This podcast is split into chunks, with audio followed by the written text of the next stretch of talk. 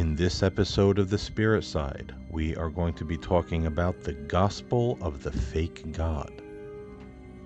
We will be talking about some of the differences between someone having a nervous breakdown or a psychological issue, and the earmarks that tell us that someone may have actually had an encounter with something otherworldly that was perhaps not friendly. What does parapsychology and even demonology say about these things?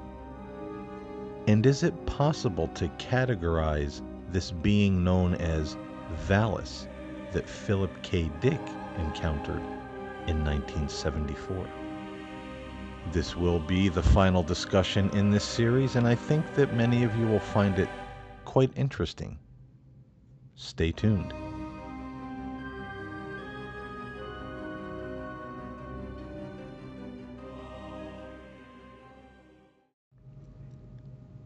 Greetings, everyone, and welcome to the Spirit Side. I'm Paul James Caiden, and today on the show we are going to be talking about the gospel of the fake God.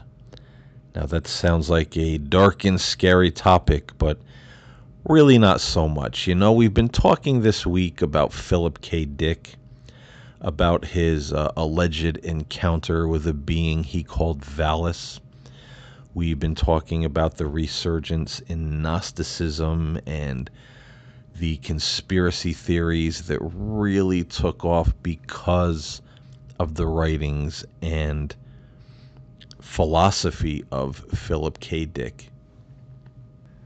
We talked about the various ideas. You know, did Philip K. Dick encounter some deceptive dark entity, or did he just have some kind of psychological break. What caused all this in his life to begin to go out and talk about the things he spoke about? And if I'm not mistaken, uh, Philip K. Dick had some very, um, let's just say, not pleasant things to say about religion which I, I always find interesting when it comes to people that uh, allegedly have these encounters with other beings. They they very much begin to disparage religion and especially you know the the life and teachings of Christ and uh, the scriptures. And you know, we all know, and we've talked about it on enough of my shows, that yes, the hand of man is very much present in our Bible as we have it today. Uh, there are things that, that have been edited, things that have been added, events that were made up even around the life of Christ that didn't necessarily transpire the way that you know they are written. So we we all know this. But we still have, you know, the essence of those teachings which the most hardened skeptic will say, you know, they they were very much ahead of their time as far as it goes with dealing with other human beings and how to live a good life.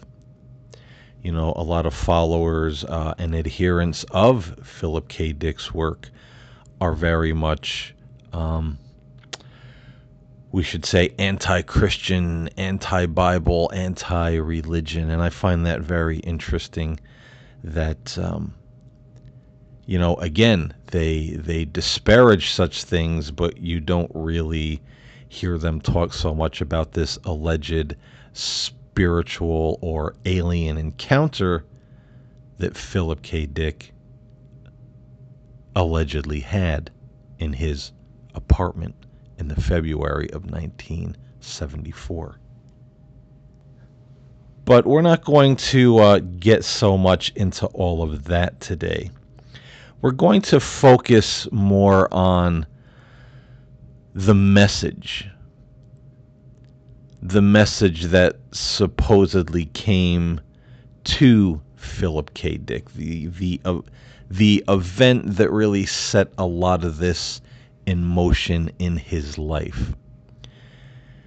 And it's it's not uncommon this is the thing that, that people need to understand. And I've had a few people over on the YouTube platform, you know, comment and you know, try to start arguments. Oh, you know, you backwood Bible people, and you know, Philip K. Dick was right about religion, and blah blah blah. But yet, they never address this alleged encounter that he had that started all of this. So you're going to poo poo, you know, one religion and call it pie in the sky, call it backward, but then we're going to believe uh, this message that supposedly came to a science fiction writer in his living room from a air quotes alien presence. So that's just very bizarre to me. But, you know, the thing of it is, uh, as far as that alien presence goes, and now we don't know we have to be logical about this. You know, I'm a very spiritual person, but I don't like to give in to superstitions and um, fanaticism. You know, I like to talk about possibilities, and that's why I always tell people that try to, uh, especially on the YouTube platform, you know, corner me on something. I said, "Oh, you believe this?" Well, not necessarily. I'm talking about the possibility you know, so as some people might suppose, there is a possibility that Philip K. Dick had an encounter with something. It's a possibility. Could he have lied about it? Yes. Could he have had, as we talked about in the last show, some kind of psychological break? Yes. But let's narrow in for a moment and just talk about the possibility that he really did encounter something. Now, I don't know that he did. You don't know that he did. Nobody really knows. Something could have happened there. And as someone who is pretty familiar with religion, the paranormal, parapsychology, the way certain things work when human beings encounter the unknown. I look at Philip K. Dick and I say, I, I think there is a reasonable possibility that something happened on that day of February 1974. Because there's a lot of earmarks that, that you can check that other people have had when they have encountered something they couldn't explain, whether it be some would call it a spirit, some would call it an alien entity, but there are, there are certain things that these encounters generally have in common. And now we're going to look at this from more of the uh, parapsychology perspective for a moment. But you, you could also look at this from the religious perspective because of a lot of people, you know, who are trained, you know, uh, in the art of, you know, ancient exorcism or demonology could also verify that this is the case. What happened to Philip K. Dick has happened to other people when they've encountered something beyond their understanding. And this something is what I am going to call in this podcast the gospel of the fake God. Because generally, one of the earmarks of encountering something that is generally not positive and leaves a dark fingerprint on someone's life after they encounter it. is that these beings generally claim to be or give the appearance of being all powerful in some way. I control you. I know the future. I influence mankind in some way. I am the Spirit of Christ. I am God. I'm an angel. These are generally the claims that these entities will make or give the impression of to the person they are appearing to. And now we look at Philip K. Dick with Valis. He said he felt that, you know, this being somehow controlled humanity, that it did things to us and, you know, dealt with us sometimes on the trickster level. The next thing that these entities generally do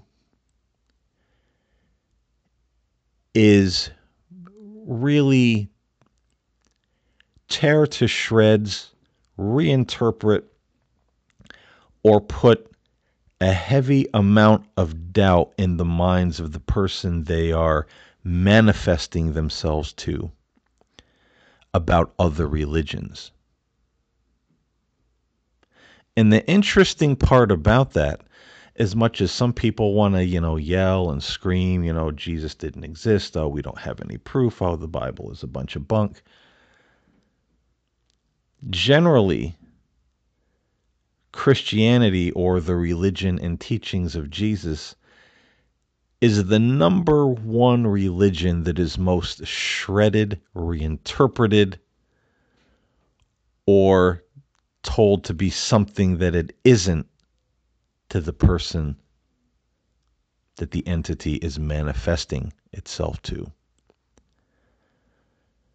And this apparently uh, was something that happened to Philip K. Dick because, you know, he had a lot of strange things to say about religion afterwards and he had this whole notion we live in a fake world, we live in a matrix.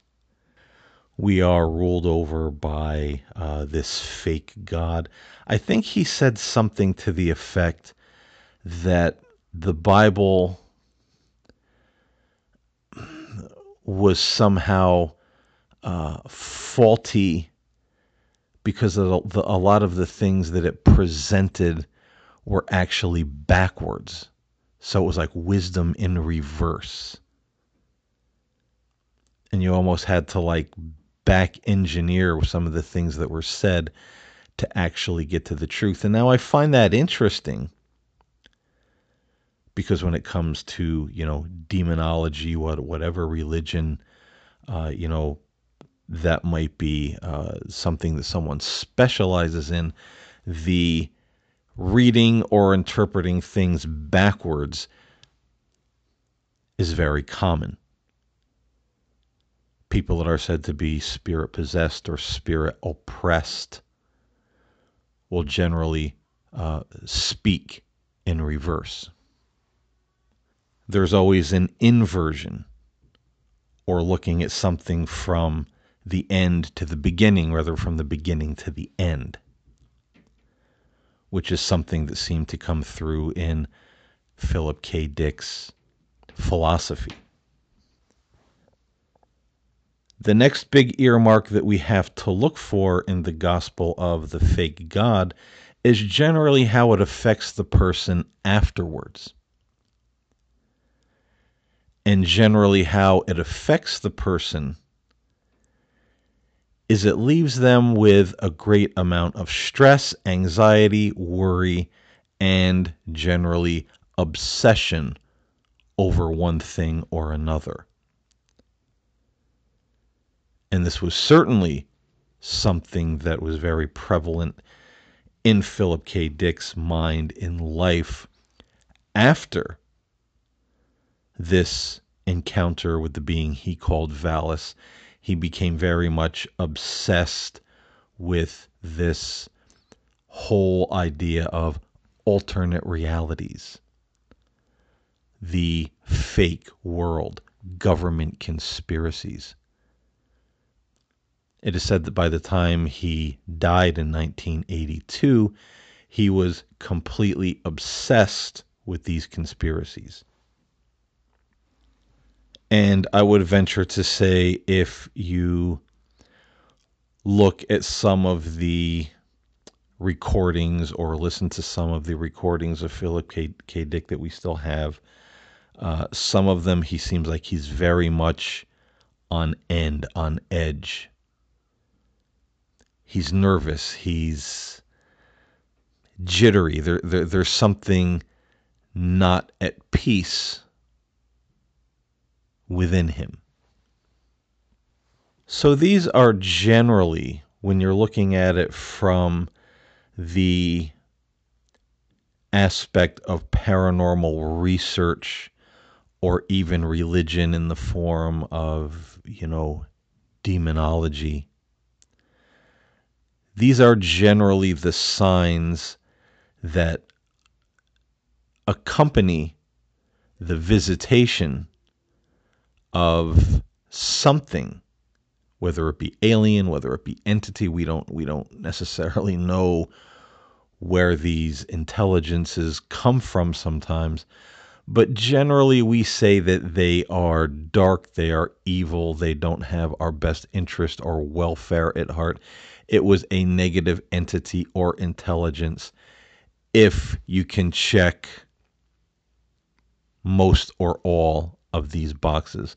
And with Philip K. Dick, we can. The gospel of the fake God certainly seems to be very much intact. I also find it interesting that this whole this whole gnostic idea of the matrix this world created by the the fake evil god and this is a soul farm or whatever the case might be. You know this is something that very much is an inverted theology. Now when you talk about the gnostics the original movement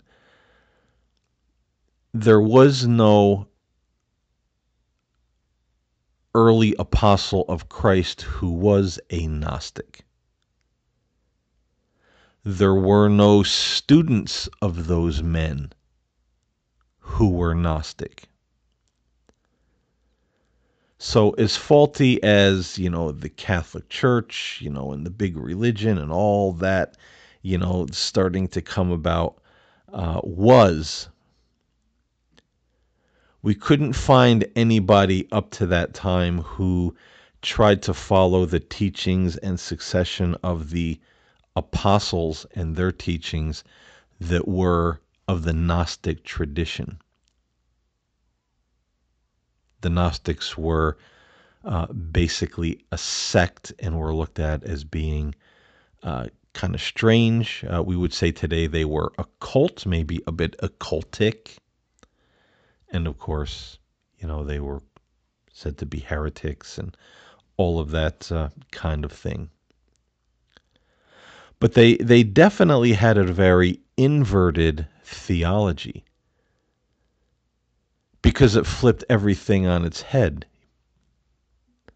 People up into that particular time believed there was a God. God created the heavens and the earth. All that He made was good. We live on this earth. Uh, we enjoy nature. The mystics of old, no matter if they were Christians or other religions, they contemplated nature. They would look at the mountains and the trees and the sky and the birds and the insects, and they would contemplate nature. And then they, they would begin to see characteristics or the personality of the divine in the creation. So as many mystics of old said, we could get we could know something about the creator from his creation. So nature was always looked at as being a very beautiful and sacred thing, even though we as fallible human beings, you know, have a way of uh, really uh, doing some damage to the earth and the environment around us, and that's always proven to be true. But Gnosticism comes along and says, no, the God who created this earth is evil, it's fake. This earth is not a thing of beauty, it's a prison. Our souls are imprisoned here, and we have to go through certain steps to escape this prison. And in the end, all of this is going to be destroyed. All of this is going to burn. So think about that inversion of philosophy and theology when it comes to Gnosticism. The God of love, the God who created all things, created the heavens, the earth, the cosmos, you know, the uh, the dimensions, you know, all things that, that are seen and unseen, and then flip that on its head and say, no, there was another God something else posing as God that made all of this. I mean, that would be a very interesting way to actually turn people from the truth, get them looking in a different direction, confuse their minds, confuse their minds about the divine spirit. And another interesting thing about this whole Gnostic movement is how they say you have to have this moment of gnosis, you know, this uh, accumulating and knowing certain wisdom in order to escape this matrix. And many of them, you know, in the modern day, uh, say, you know, I'm Christ. You know, of course, Jesus, you know, he was Christ, but I'm Christ too. And so are you and we must all come in contact and learn to be Christ and take up this office of Christ within ourselves in order to escape the matrix. You know, in an early Christianity, they, Christianity that would be labels labeled as an antichrist theology because anti, and we've talked about this in shows before, doesn't mean against; it means another or a replacement so it's not necessarily being against Christ. You know, we look at Antichrist like this horned son of the devil saying, you know, I hate Jesus, I hate God. That's not necessarily so. They could say, I love Jesus, I love God. Yes, the wisdom and the greatness and the Christ, but guess what? I'm Christ too. And so are you. We all are, and we all need to become Christ in order to get out of this matrix. So then it's not necessarily dependence on Christ, it's dependence on ourself to become Christ. We are Christ. So, in a sense, that is antichrist. We are a replacement of or another, a substitute for the Christ. So, again, we see that inversion of philosophy and theology. Another very interesting thing about Gnosticism, which we can also see in today's movement, uh, they were known at the time to be very arrogant. They would speak in circles, they would speak in riddles, they would say a lot without saying anything of substance. And then when someone would ask them, Well, what do you mean? they would become very arrogant and say, You can't possibly understand what I understand, therefore you are lost. So they were they were known to actually uh, be very uh, arrogant individuals, very pompous. That somehow their wisdom that they were acquiring put them so far above everyone else. Now, again, isn't that the inversion? Because Christ and the apostles and the you know the men that came after them taught being humble, a humble spirit, not arrogant. And we see that in the modern move too. I, I could name, which I won't, but I could name several people on YouTube that do this very thing. They always say what an incredible show they're going to have with all this information. They talk in circles. They talk about a few things that are happening in the news because, you know, here's the government conspiracy. But then they just kind of talk in circles, trail off into different subjects one after another. Never really say anything of substance, and everyone goes, wow, they're so wise. But if anyone actually pauses and asks or leaves a comment and says, I don't get it, what are you actually saying? They say, they'll say, you fool. You don't see it because you're blind. And you better get with it. You better pray. You better do whatever you need to do because, you know, you don't understand. You don't know what I know. I mean, that's happening. That, again, by their fruits you shall, you shall know them. and it seems that the one of the fruits of the Gnostic path is elevation of self and arrogance. And all of this, again, being fruits of the gospel of the fake God. And again, just by doing the last two shows about all of this, and, you know, especially over on the YouTube platform, uh, several people uh, have come along who uh, follow the philosophy of Philip K. Dick, the conspiracies, the, the Gnostic idea. And from word one in the comments, it's ridicule, it's attack, it's arrogance. Oh, you poor stupid fool. You don't know the real truth. You don't know what I know. That's the fruits of the gospel of the false God. And, and sadly, what can you say to these people? Because no matter what you say, they just lead you more and more into wanting you to lose your temper and start really, you know, trying to kick the the weak legs out from under the stool they're sitting on, but you don't want to do that because you don't, you know, it becomes this uh, this cycle where you're like, man, you know, you you, you could really kind of like take this person apart with, with what they're saying, but then you don't because a you don't want to blast somebody and b even if you try to put it diplomatically and list things you know very intelligently they don't read it. Although or they will read one or two sentences and continue with you know the um, the vitriol and it's it's it's just it's just one of the fruits of the gospel of the fake god and one could say also you know if if we look at this from you know the uh, parapsychology, paranormal aspect, the religious aspect, even if we now look at it briefly from the psychological aspect.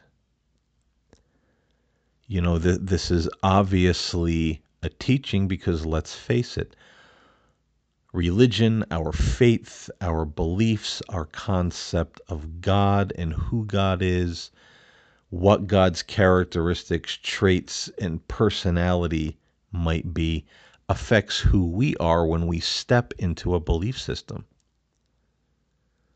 So, if we have been taught and if we have experienced in our lives what we feel is a God of love and peace and forgiveness and goodness and joy, then that seems to be what, what our personal disposition and personality will be.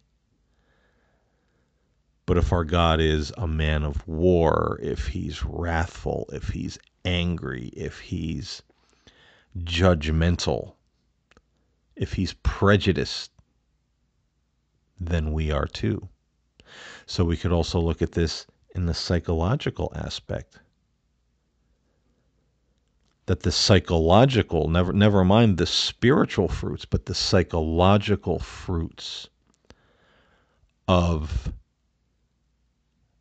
Gnosticism and the philosophy of Philip K. Dick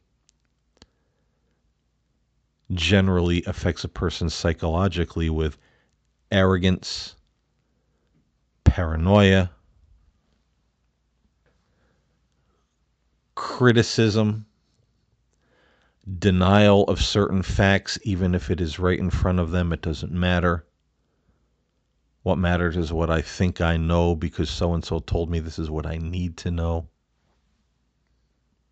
So, even psychologically, we see that this is a very unhealthy thing because I'm not saying, and, and I'm not saying everybody who reads the Nag Hammadi or studies Gnostic philosophy or considers themselves a Gnostic. I'm not saying every every single one of them are arrogant and paranoid. You know, I'm absolutely sure that's not the case. Just like you look at, you know, Christians and Muslims and Jews and Hindus and, you know, every religion you want to name. There are very good and humble people. And then there's the lunatics. Okay. but it always seems to be the lunatics that put themselves front and center in every religion. It's the lunatics that always want to be the cult leader, the pastor, the preacher, the leader, the savior, the guy that's looked up to, the one who's the master, the one who's the guru. And these people always seem to acquire quite a following and they pass on that spiritual and psychological germ of arrogance, paranoia, whatever it is they're infected with, they infect others. But see, then the, then there's always the spiritual beginnings of a movement whether it's Buddha, whether it's Jesus, whether it's Moses, whether it's Muhammad, no matter who it might be. In this particular case, you know, we're talking about a lot of people, and as I said in the one podcast, it's almost half of America right now. That's not counting the people all over the world who are influenced by the philosophy and of Philip K. Dick and the Gospel of the Dark God. What did he encounter? Barring that it wasn't some kind of psychological break and somehow his science fiction just got garbled up in his mind and all of this just started kind of pouring out. But like I said, we have those earmarks from parapsychology and even demonology that we can check off and say, well, generally people that encounter something bad experience this, this, this, this, and this. Uh, and Philip K. Dick experienced this, this, this, this, and this. And that's why I always say we have to be careful who or what we follow. Especially in this day and age, it's it's a very fine line because there's a lot of distortion of truth, there's a lot of distortion of religion. There's a lot of, uh, you know, unfortunately, crazy out there. And it seems through certain avenues in our world right now. Philip K. Dick only being one of them, and the legacy that he left behind that gospel of the fake God is really seeping into and polluting a lot of waters, a lot of spiritual waters in the world right now. Because so, so many people seem to have at least a piece of it in their personal philosophy and theology.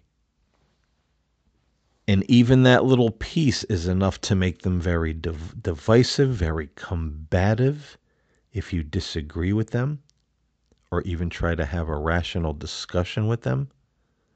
That little piece is enough to make them very egotistic, very arrogant, and also have a lot of inverted philosophy of their own.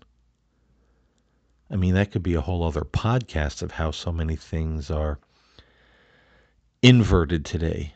You know, you want to know the truth, look at something backwards. You want to know the truth, look at the secret codes and, you know, certain numbers and colors and, you know, whatever. Even in movies, we have people, you know, on the internet and on the, the video platforms like YouTube that will go through commercials and movies and say, oh, look, this number was in the background on this apartment. Oh, look, when this person was talking, there was the color red in back of them, or there was a pumpkin on the shelf, or there was this, or there was that. And they'll look for all this strange occult attachment to these things. Getting into numerology and, you know, gematria and all of that, you know, uh, kind of mystic, cult, occultic sort of practices, looking for wisdom and truth in those things that they say they're spotting in news reports and movies and commercials and pictures and magazines. It, it, it gets very, very strange. And so that gospel of the dark God has permeated a lot of people's minds and their hearts.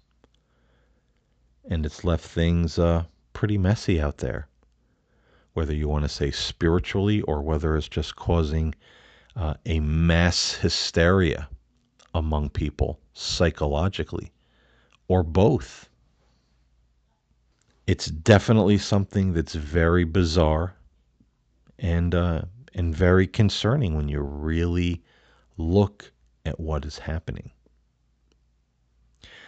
But, folks, that's uh, the end of these discussions this week. I know some of you really enjoyed this, um, some of you didn't, but, you know, um, that's what we do on this show sometimes. We, we pick a topic and we, we discuss it throughout the week, different uh, avenues, you know, looking at it from different angles. And uh, I think it's important to put shows like this out there for people to listen to, for people to hear, for people to consider. Because, as I said, there's a lot of misinformation out there right now. And uh, I'm not Mr. Font of Wisdom, uh, but I know enough to see the origin of certain things and the problems that it's causing in our society and in our world right now and hopefully we can scale things back and get back to some normalcy. But we'll see where everything goes in the future. I appreciate you listening. I hope you enjoyed this uh, series of talks this week. Until next time, stay safe, stay well, stay reasonable, stay humble, and stay in the light. And I'll talk to you next time here on the Spirit Side.